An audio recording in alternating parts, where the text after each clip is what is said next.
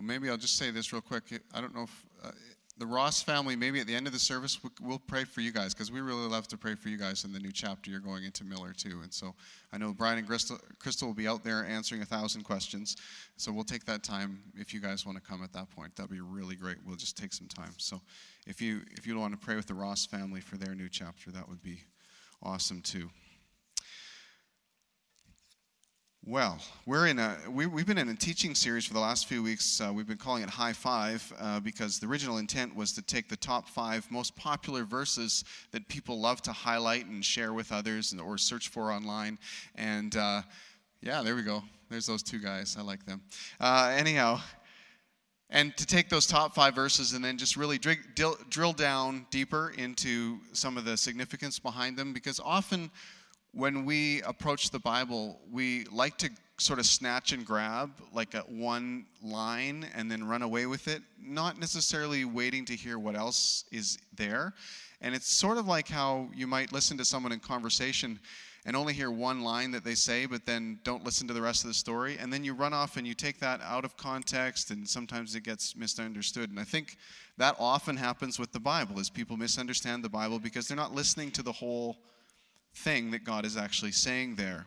And so, so a couple weeks ago, we did the favorite verse of athletes. Uh, I can do all things through Christ who gives me strength, Philippians 4:13, and uh, we talked about that and how it's it's not just for positive experiences, but it's it's a powerful verse when you're in a situation that doesn't look like it's going to change, but God wants to work out the change on the inside of you. And of course, in Paul's story, it was a change of contentment that he experienced because he realized how great Christ was and the worth of Christ in his life so that he could be content even in imprisonment, suffering, and malnutrition and all the things he experienced.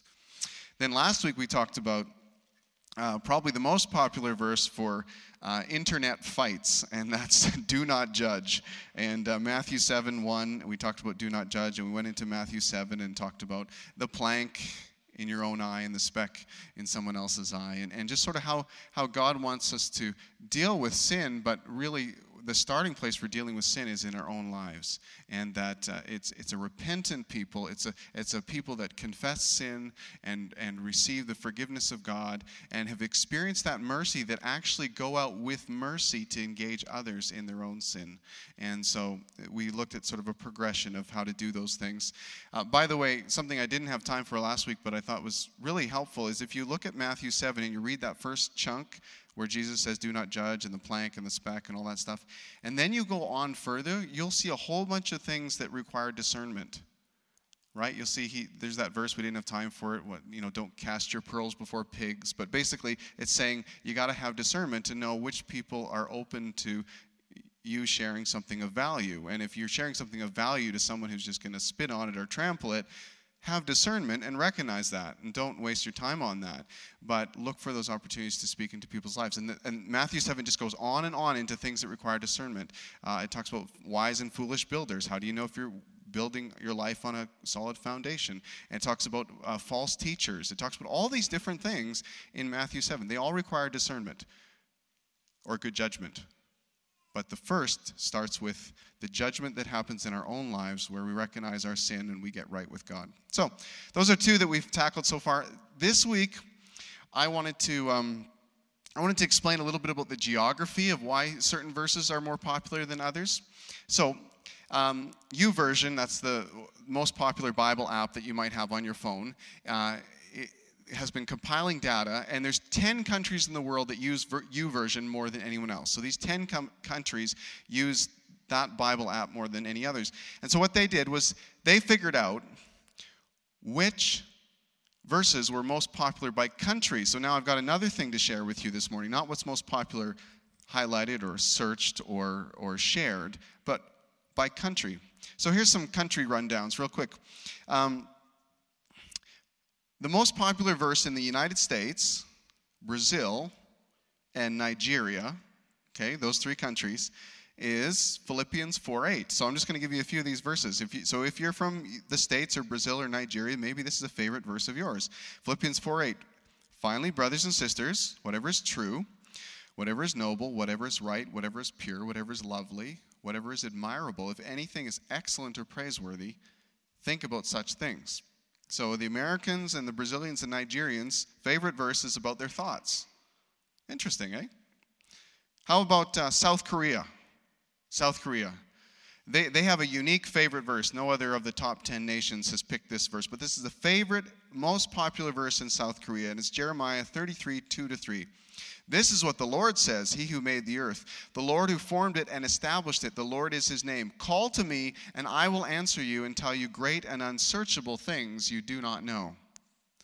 Call to me, and I will answer you. So, for the Koreans, and some of you you know church stuff, what goes on in the world, the Koreans are like um, front runner trend centers on the leading edge of uh, a global prayer movement, and they have been for decades. So, if you grew up in a Korean, uh, a South Korean, well, even a North Korean church, you would have known that prayer is just the life of the church. It's what they do. They pray long and they pray hard and they pray loud and they pray silent if they're in seclusion in North Korea, but they pray. So call to me and answer. So it's very interesting. Their favorite verse is about their prayers. Again, the Americans, Brazilians, and Nigerians, their favorite verse is about their thoughts. Isaiah, here's, here's one for Mexicans and Colombians. I don't know if there's any Mexicans or Colombians here today, but maybe it fits for most of Latin America. Isaiah 41:10 is their favorite verse. Do not fear, for I am with you. Do not be dismayed, for I am your God. I will strengthen you and help you. I will uphold you with my righteous right hand. So I think it's very interesting. So in, in Central or Latin America, their favorite verses, it talks about their fears and the strength that God provides to meet those fears. And it made me think if I lived in Mexico or Colombia, would I be afraid? Maybe. Maybe. I don't know. Actually, I'm sure there's parts of Mexico and Colombia where I wouldn't be afraid, but you know, from North America, we sometimes have these preset ideas. But their favorite verse is about, is about their fears, Isaiah 41:10. So this brings us to what is the favorite verse in Canada? What's the one that Canadians love? And you know, I found it very interesting. Canada shares this favorite verse with uh, the United Kingdom and Australia, uh, oh, and South Africa. Can anyone see the connection? They're all British Commonwealth countries. Yeah, so at one point, England sort of held sway over all these countries. So, and their favorite verse of all of these countries, the favorite verse for Canadians, most popular verse in Canada is this Jeremiah 29 11. For I know the plans I have for you, declares the Lord plans to prosper you and not to harm you, plans to give you hope and a future. So, our favorite verse in Canada and shared with some other nations is about our future. Or maybe you could say about our plans or God's plans, right? And I, I want to drill down a little bit into this verse today, Jeremiah 29 11. And. Uh, and look at it. And now it's an incredible, incredible statement of hope when you look at it. Let me read it again. For I know the plans I have for you, declares the Lord plans to prosper you and not to harm you, plans to give you hope and a future. And um, now, again, I think we've been going through this every week, but I want to emphasize it again.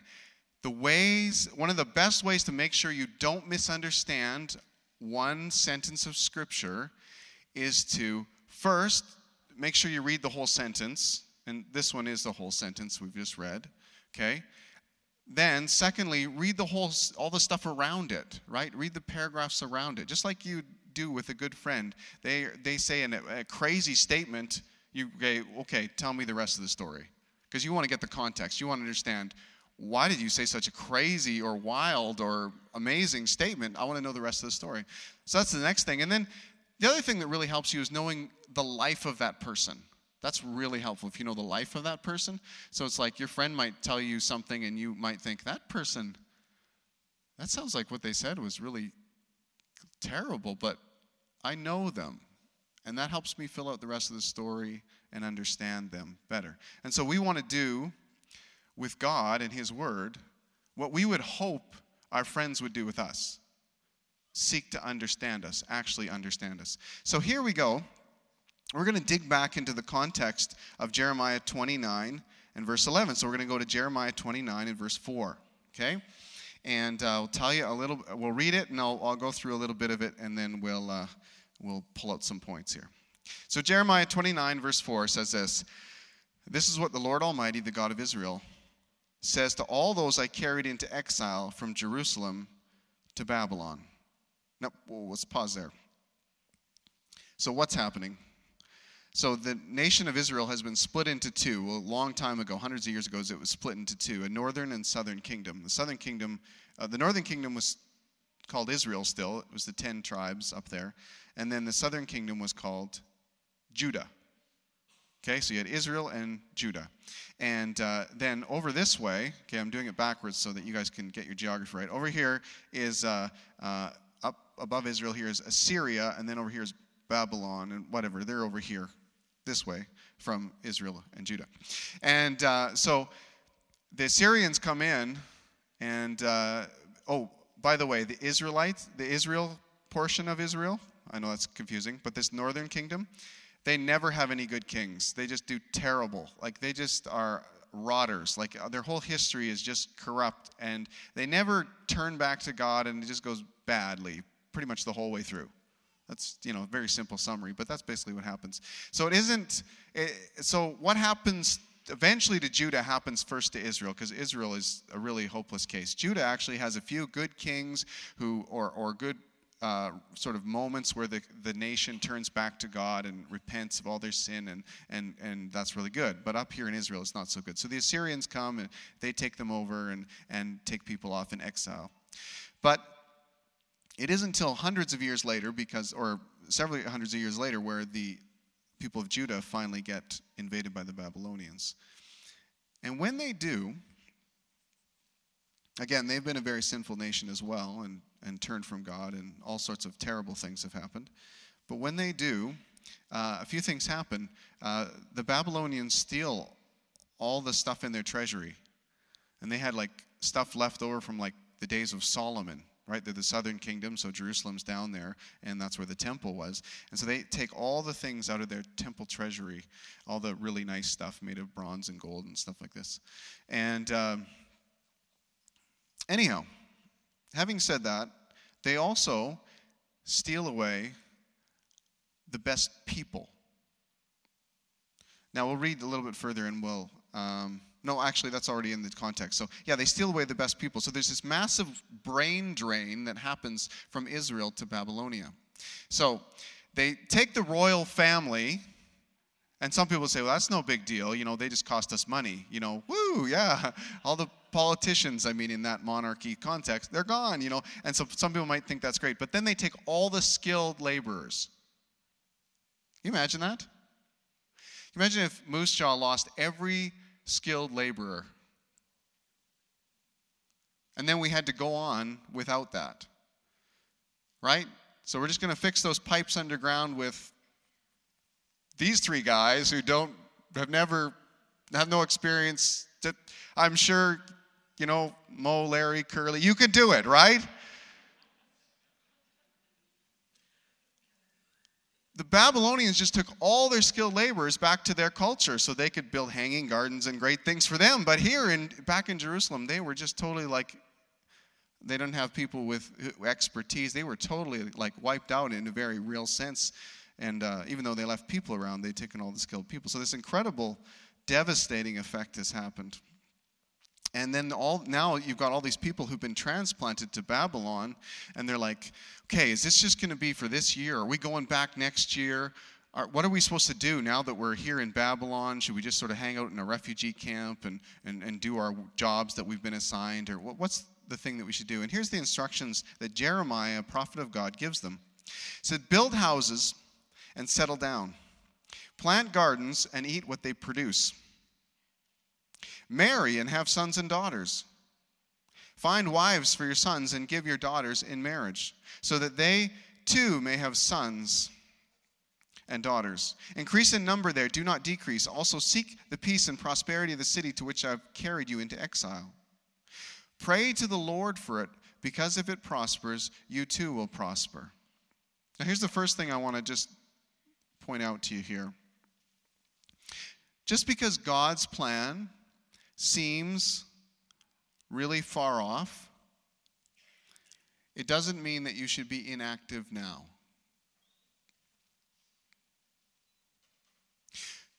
So later on, we're going to get back to Jeremiah 29 11, which is God having plans for them. good plans, prospering plans, hope, future filled plans. But right now, God says, here's what you do now.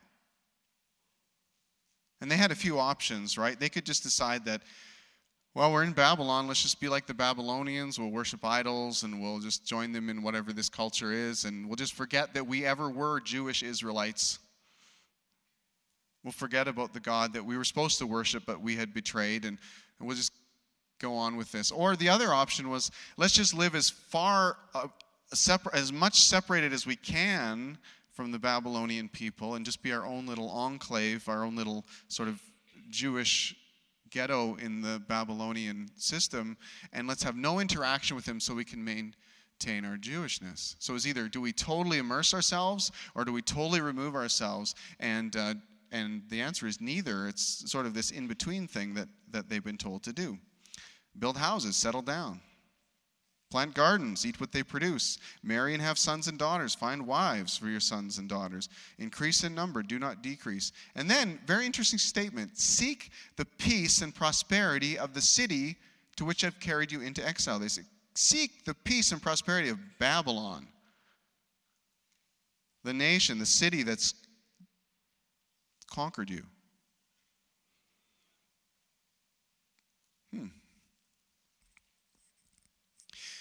So, what do you do when you're, you're waiting for this great plan of God that's off in the future, a long way off? I'd say there's a, there's a few things. One is interaction. Some people will think of things that God has prepared for them in the future. I mean, the ultimate one is to think of what God has prepared for us after we die, to think of heaven and being with God and all that. And so sometimes we get thinking about that, and then we just sort of go, well, I'm just going to wait. Just waiting, waiting. You know, it's actually a really good scripture about waiting. Uh, they that wait upon the Lord shall renew their strength. They shall mount up on wings as eagles. And I remember when I was in, not this church, but I was in a, a different church when I just started out in the ministry. And, and um, my friend Al used to have an interesting take on this verse. When I'd get tired and exhausted, he'd say to me, Wait upon the Lord and you renew your strength. And I'd say, Oh, yeah, that sounds good. Just wait. And then he would do this imaginary thing he would, it was like he, he would grab in his hands, he would grab a towel, imaginary, not real, and then he'd throw it over his arm. He says, No, no, I mean, wait upon the Lord. In other words, serve God while you're in this waiting period, and you'll renew your strength. And so I was always like, yeah, wait, yeah, that sounds like, you know, beach chair and pina colada. But no, he actually was like, no, this is serve God, wait on follow. Now, that's not necessarily, Al was not a Bible scholar. It's not necessarily what the verse means, all that stuff, but I thought he had a good principle there. There's in that period where God's plan that he might have for you seems so far off, it doesn't mean that he has a, doesn't have a plan for you right now. And so be active now. Uh, think about the, you know, I love the Ross family sharing that story. Like, just, okay, we don't know what God's got for our future, but we're going to take 15 minutes a night and we're going to pray. Who knew those 15 minutes a night would be so explosive? You think about that, that seems sort of tame. Yeah, we pray 15 minutes a night. Except for, on the other end of that prayer is the Almighty God of the universe who can change destinies, who can change futures. Don't think of prayer as a light thing. Don't think of it as like a tame thing that has no end result. Men and women for centuries have been transformed through simple prayer, just coming in contact with the living uh, creator of the universe and engaging with him. So while you're waiting, while you think something is still far off, God's got a plan, but it doesn't seem to be here right now, and I don't know what he's doing, and all those things. Wait. Serve the Lord. Engage with people. And prepare yourself for what he is going to do. Let's read a little further. It says, Yes, this is what the Lord Almighty says, the God of Israel says Do not let the prophets and diviners among you deceive you. Do not listen to the dreams you encourage them to have. They are prophesying lies to you in my name. I have not sent them, declares the Lord. Okay, so there was a group of, um, of so called prophets, and they were really telling the Israelites at that time exactly what they wanted to hear. They were saying, hey, all the stuff that was stolen from the, the treasury is going to be returned right away, and we're all going to go back to Israel right away. So don't engage here. Don't build a garden. Don't, don't plant a garden. Don't build houses. Don't get, you know, don't, you know, don't count on any engagement here. Just sort of hold back because guess what? We're all going home right away. Now, if you want to know more about the context of this, you can read the two chapters before Jer- uh, Jeremiah 29. Jeremiah 27 28 has this really uh, interesting struggle between Jeremiah and another prophet, false prophet, named Hananiah. And um, prophets were often asked to do, uh, like, God would get them to do things that were visual like almost like a drama, a dramatic enactment to get people's attention. And the one thing that uh, Jeremiah, he went before the rulers of the Israelites and he put a yoke on his neck. And a yoke is like a thing that you would use to uh, connect two uh, oxes, so oxen, I guess, so they can go forward and work together. Uh, or, you know, so anyhow, he puts this this thing, I guess it would be made of wood, this wooden yoke on his own neck and he comes in before the leaders of Israel with his yoke on him, and he says, and, and I mean, he's been groomed for this his whole life to do these kind of things. He comes in there with his yoke on his neck and he says, This is what's going to happen to Israel who's abandoned God. Nebuchadnezzar, Nebuchadnezzar was the king of Babylon. He is going to come with his army and they are going to enslave you and they're going to throw their yoke and you're going to work for them. So that's what's going to happen. So he comes in and he sort of got this yoke on his head. And Hananiah, who is the false prophet, the guy who just tells them what they want to hear, he comes along, he pulls the yoke off of Jeremiah, and he smashes it. He breaks it in half. I don't know if he's a big guy or whatever, intimidating character. It sounds, I don't know, breaking a yoke sounds tough to me, anyhow. And he smashes it and he says, That's a lie. That's not true. It's all going to work out really well for us. We're just going to go for a short time, and then we'll be coming right back. It's all good.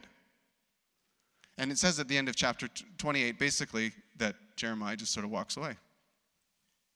Because Jeremiah has been groomed for this really seemingly thankless task his whole life. His whole life, he's going to tell people that judgment is coming and that they need to turn, and they're not going to listen. In fact, people call Jeremiah the weeping prophet or the suffering prophet because he had a job that never really seemed to produce any results. Yet God called him to it. And so he's faithful and he obeys it. Yet he, he experiences all this uh, incredible uh, mistreatment. Jeremiah was attacked by his own brothers. He was beaten and put into stocks by a, a, priest and a different false prophet than the one I'm talking about now. He was imprisoned by the king. He was threatened with death. He's thrown into a cistern and left there but he was eventually rescued. Uh, and again, now then he's opposed by Hananiah. So Jeremiah goes home, and, and uh, you'll read this if you read the chapter before. And God speaks to him and says, uh, You better tell Hananiah he's going to die within the next year. So he sends a message to Hananiah, and seven months later, he's dead. this is not the God playing games you know, time here. There's some serious stuff going on. This is the thing I want to pull out of this. Just because God's plan seems far off, it doesn't mean you should try to replace it with one that's more instant. This is what was happening with Hananiah. Hananiah got the ear of the people and the leadership. They believed him and not Jeremiah.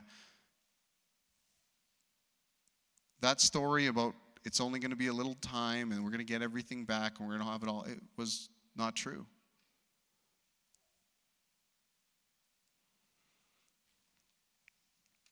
You know, there's a temptation for all of us to be drawn to people who will tell us what we want to hear instead of what we need to hear. I don't know if you recognize that in you. I recognize that in me. I, I, there's certain people who'll just say, Oh, Steve, you're so wonderful and everything you do is right and blah, blah, blah. And it's like, Oh, that sounds sort of nice. But then something inside of me sort of reminds me, No, that's not totally true. Actually, that's really far off. But we're still drawn to that. 2 Timothy 4 3 said that this is going to become a greater and greater trend as things go on. 2 Timothy 4 3 says this For the time will come when people will not put up with sound doctrine, that's like good teaching, truthful teaching. Instead, to suit their own desires, they will gather around them a great number of teachers to say what their itching ears want to hear. Their itching ears want to hear. Because we want a plan from God that puts us right at the center of it. Like, we want, I think ideally, we want sort of to be the center of the universe, at least our universe. And it would be super great if God would accommodate that and just sort of bend his will to accommodate what we already have planned for ourselves. And yet, when you engage with the living God, that's not actually how it works. God has his purposes, and He calls us according to those purposes. God is doing something from the beginning of history to the end of history, and He calls us to play a role in that. So we're actually invited to enter God's massive, overarching story instead of the opposite, which is inviting God to play a minor role in our tiny story.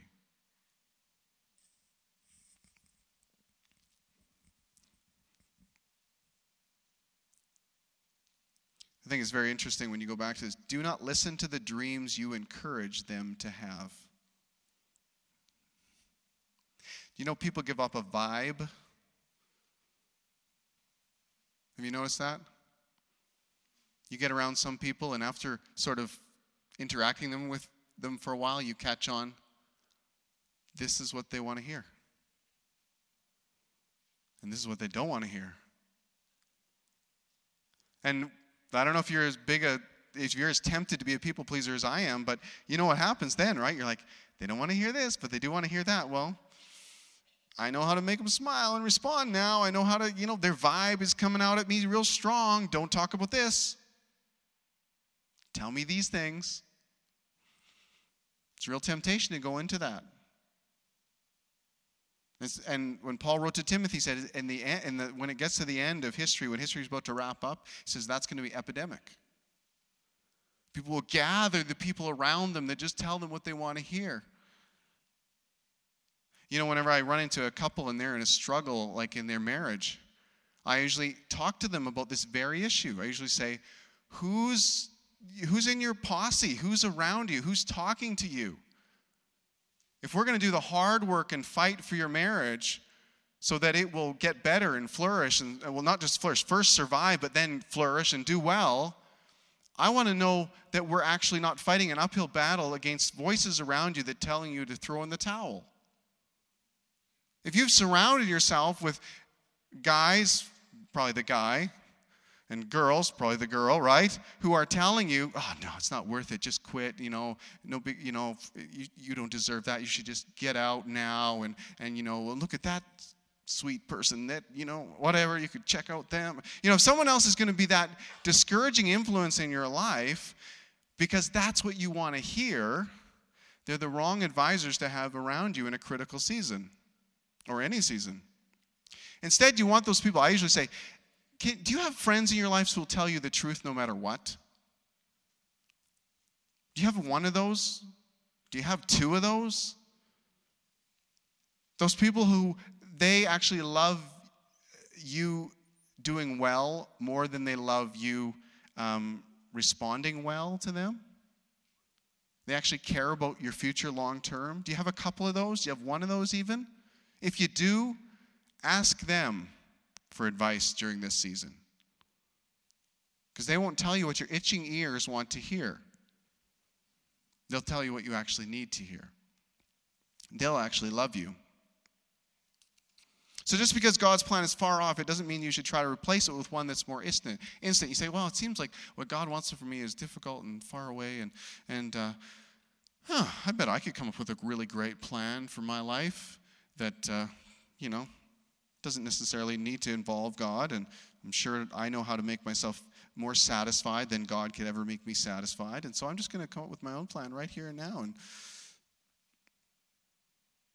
I love this. Do not listen to the dreams you encourage them to have. Can you imagine those prophets? I had a dream last night. Oh, really? Yeah, you know how you really want your crops to do well and your children to do really well and all these things to happen in your life? Yeah. That's the dream I had. Exactly. You are a prophet. What a spiritual person. you mean even though I'm sinning like crazy, there'll be no repercussions for that? No, not at all. What a prophet. Awesome. They might make a profit doing that, but they're not a true prophet. Let me read you the next part. This is what the Lord says When 70 years are complete for Babylon, I will come to you and fulfill my good promise to bring you back to this place. For I know the plans I have for you, declares the Lord plans to prosper you and not to harm you, plans to give you a hope and a future. Okay. This is maybe the shockingest part about this scripture. Now that we're getting the context, we realize that the plans that he's talking about culmination will come 70 years into the future. How many of the people that he's speaking to will be alive when these plans come to be? Few. In fact, we get a snapshot of what it was like for those who did hear this prophecy and experience the fulfillment. Because there was a, Solomon's temple, and then, of course, that was torn down, and then they went to captivity. 70 years later, they did come back into the land, and they built a new temple, and it wasn't nearly as impressive as the old one. And the old men who would have been children or teenagers or maybe young men who saw it in the first place wept. They wept. God's good plan was good plan, but their sin had some serious consequences. And they remembered what it was like for a nation to serve God, and now they saw the results of when they turned their back on God and they realized, oh my goodness, sin is a devastating thing. Even when God restores some things, it takes generations for Him to fully restore what can be destroyed. Let me say this just because God's plan seems far off doesn't mean that it cannot empower you with hope in the present. Here's the thing about God's plans God builds things strategically over generations. And God pl- calls you and I to play a role in that generational building of things in our own generation. So if I took my own family story, I'd look at uh, um, my dad who came to faith in Christ in his 20s. And that was sort of God invading the Atkins family tree at that, you know, in the 20s. Well, he, it was 1960s, and he was 20 years old in, in Vancouver. And uh, um, God got a hold of his life. God, in very cool ways, brought him to faith in, in himself. So God invaded the family tree there. Well, what, was God's plan just a plan for him? Did God only have in mind, did God sort of have this short sighted plan that, yeah, I just really want to see Colin Atkins come to faith in Christ, and it's really all I got. I, I, can't really see any further than that. I can't really envision that anything more could ever happen with this. I, does God just think in those really tiny windows? No, I think God thinks in much greater windows than we can even imagine. I think, he, I think God could see the potential for seven children. That's, I grew up in a big family. And I think that he could foresee that they would have children. And that if he planted the seed of the gospel in my dad, that it could flourish in some others and then maybe some others. And, and that it wasn't just even just a family thing that was happening, but that other people would come into faith in Christ who were connected to this family and that there would be blessing that would spread all over the place but sometimes we don't see that, right? We just think, okay, God, you are doing this for me. We don't see the ripple effect. We don't see the generational effect. Or we don't think sometimes those ways. We just think, well, I'm in Babylon and I'm not going to live long enough to get to go back to Israel and see the glory of the future and what's going to happen there. So, what about those ones who were like middle aged or older living in Babylon when Jeremiah gave his prophecy and said, God's got a great plan for you. In 70 years, you're going home? Ah, I'm 43. 70 years, I'm not going to make it. This still gave them hope. Why did it give them hope? Because they understood that what God is building is a long term thing. God is built, and what we're called for, all we're called for, is to play the role that God's called us to play in our own generation. We can pray into those future generations, pray for the future glory of what God might do. If He establishes a strong foundation in our own lives, that perhaps our children or other people who aren't biologically connected to us will be able to build upon that. God has a much bigger picture in mind. So even if, so I want you to think, yeah, God's plans for 10 years are significant. Heard that this morning from Garrett's a 10 year plan from walking in these doors, and you said God met you that first Sunday. Some, one thing you might not know about Brian and Crystal, I don't know if you still have this habit, but they would have a habit every Sunday of hugging each other after church. Do you guys still? I don't know if you still do that. They hug each other every time after church because God, I think I'm getting it right, because God did something for their marriage and for their lives right here in 2002. So we're seeing the outwork of 10 years. But God doesn't only think in 10 year increments, God thinks in lifetimes and generations and the lifespan of nations. But God calls us, because of that, to work in partnership with future believers. If you read Hebrews, I don't have time now, Hebrews chapter 11, you read that about all these people who had faith. And then it says at the very end, these incredible people, all the way from Abel, all the way up to all through the Old Testament, all these great characters had faith and trusted God. He said they didn't get what they were longing for, what they were expecting, but they would get it in partnership with us. The stuff that God was doing in their lives hundreds and thousands of years ago was tied to the partnership that we would have today. So let me bring you back to our verse, Jeremiah 29 11. For I know the plans I have for you plans to prosper you, not to harm you, plans to give you a hope and a future. I'll read a little further. Then you will call on me and come and pray to me, and I will listen to you. You will seek me and find me when you seek me with all your heart. I will be found by you, declares the Lord. I will bring you back from captivity. I will gather you from all the nations and places where I've banished you, declares the Lord, and I'll bring you back to the place from which I carried you into exile. Now, here's the big question that always comes up with this verse can we claim this verse? This is written to Jews. I don't know how many of you are Jewish. I have some Jewish heritage somewhere back there, but it's so small I don't even I couldn't claim it, I don't think. Someone, a great great grandmother, I think, or something. Maybe there's a few more greats than I know. I haven't dug into it. But this is for Jewish people, the covenant people of God in the Old Testament. You say, well, but Christians quote this all the time, like it's, hey, that's my verse, that's my life verse. Can we hang on to this verse? And I think there's a few different trains of thought. One train of thought is, no, you can't. Look at the context. It's for Jews 70 years in the future. They'll come back from the exile. That's the plan God had. And you're not in Babylon living in exiles, and 70 years from now you go back to Israel. That's not your plan. That's not. God. So some people just say flat out no. Then I've heard some other people say, but we are connected to the Jewish people because we're grafted in, right? There's verses in, this, in the New Testament that talk about it's like the Jewish people are like a plant, and then we're like this branch that gets grafted. I don't know if you know much about grafting, but you know, you sort of cut a wedgie shape in that branch and you can stick it to a different tree and it lives. It actually receives the sap from the tree. It's amazing.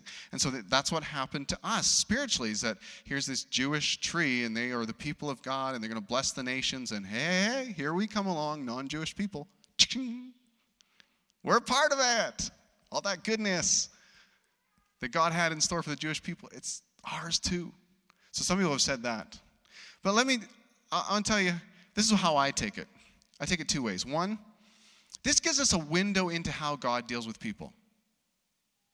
We see how he dealt with the Jewish people, and we say, okay, God, we, we get a bit of an idea about his heart, a little bit about how he works with people.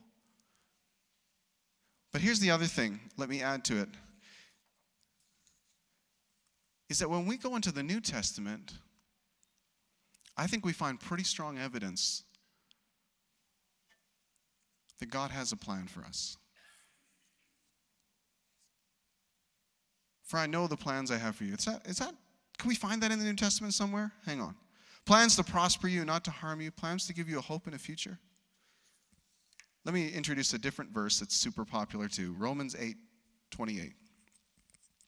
And we know that in all things, God works for the good of those who love him.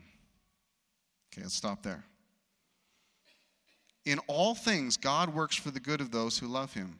Remember, plans to prosper you, that's in Jeremiah. And here we have God working for the good of all those who love him. Oh, In all things, God works for the good of those who love him. Does it sound similar? Sound like it's on the same page? I think God has a good plan for us. In all things, God is working for the good of who? Those who love him. Okay, so there's a prerequisite for how to be a part of this. It's those who love him who have been called according to his purpose, right? Not God coming in to sort of sugarcoat or sprinkle fairy dust on my purpose, but me being called into his grand narrative for the whole of human history. And that grand narrative includes reconciling people to himself. So God calls me into that. He first reconciles me to him. And then he makes me a representative of that reconciliation process in the world.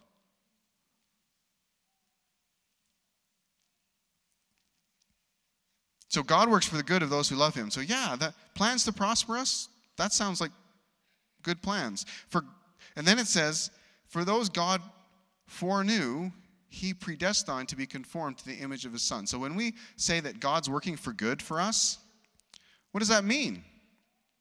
Or what's the primary good? Or, or what are some of the, the aspects of that good that we could say? Is it just that everything's going to be hunky dory, we'll financially we'll succeed, and, and uh, everyone will be healthy all the time, and uh, we'll just always you know, get first place in the track and field meet or whatever?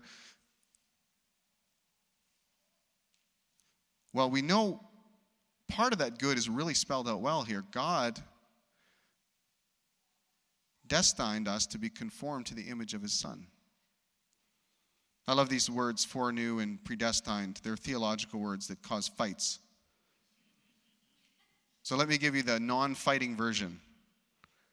For those God foreknew, you can take this to the bank. God knows you. You can split hairs over this verse and get into fights over, but let's just stop there and say it's really cool that God knows you. God knew you. He also predestined. Destined, it's the same as destiny. So I think you can take this to the bank too. God has a destiny for you. He knows you, He has a destiny for you, and that destiny is to be conformed to the image of His Son, to become like Jesus. The God who knows you and has a destiny for your life, His design is for you to become like Jesus. The way you live, like Jesus. Your character, changed to be like Jesus. The actions, Jesus said crazy, cool things about, you know, uh, you know, you look at all the things Jesus did in his life, he says, You'll do even greater things, he said to his followers. Whoa. People are still unpacking that statement, how powerful it is. God knows you, and He's got a destiny for you to become like His Son, that He might be the firstborn among many brothers and sisters. So God's got a family in store for you. He's got a spiritual family that you're meant to be a part of. It's a, it's a place, it's a relationship with others who are also in this relationship with God, and you're meant to uh, be loved and to love in, those, in that family. You're meant to give and receive and reciprocate that in, in, in this family. Does it sound like God has a good plan for you? It sound like it's one that could give you a hope and a future?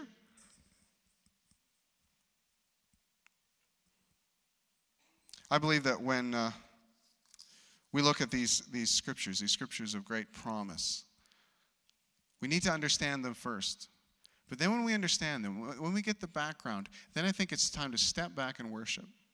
I think it's time to step back and say, wow, God, you, saw people who totally rejected you, who totally didn't even listen to prophets you sent to them, who totally uh, just lived for themselves and in sinful and selfish ways, and they did all sorts of terrible things. And yet, and yes, they had to be disciplined. But then you, in your mercy, said, "Hey, I have a plan for you." If you think this morning that you've come to the point where you've just gone too far for God, stuff you've done, the things you've been involved with, the things that sort of trap you or, or ensnare you, it's just too, it's not for me anymore.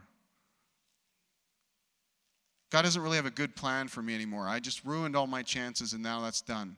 That's not true. That's not, that's not true. In the mind of God, He has good plans. He wants to change you to become like Jesus, and then He wants to uh, equip you to bring Jesus into relationships in the world, into your family, into uh, your workplace, into whatever relationships that you have. He's, that plan is still active for you, no matter what your history is. And it's a matter of saying yes to that good plan that God has and stepping into the hope and future that He desires for you. Will you stand with me and we'll pray together? Worship team, you can, you can come.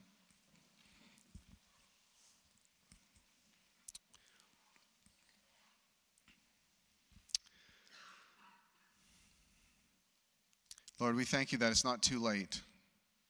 Anyone who can hear my voice right now, it's not too late to turn to you. It's not too late to say yes to you. It's not too late to uh, surrender all of our little, tiny, trifling plans for your greater plan. It's not too late. God, I thank you that uh, you showed your love and your mercy to Jewish people thousands ago who had lost all hope and even lost their own their own land and their own nation and were exiles in a far off place. You, you saw those um, conquered exiles and you said, I've got a plan. I got a plan for you down the road, and I've even got stuff for you to do right now. God, I thank you that you have a plan for us. That you have a plan for us. You have a plan for us down the road, and you have stuff for us to do right now. God, there are things that you want us to walk in obedience in right now. There's things that you've already told us to do. Some of us know that. Maybe it's even coming back to our minds right now that there are things that you've called us to do in this season right now, and uh, maybe we've balked at it a few times. We've come up to that, that uh, moment and we've said no a few times, and it's not too late to say yes. But God, you're calling us right now to do that. So, Lord, I pray that you'd uh, reveal the path you want us to take forward, the obedience that's next, the next right thing that you're calling us to do. And I pray also for the power to do it. Pray that our will would be changed on the inside,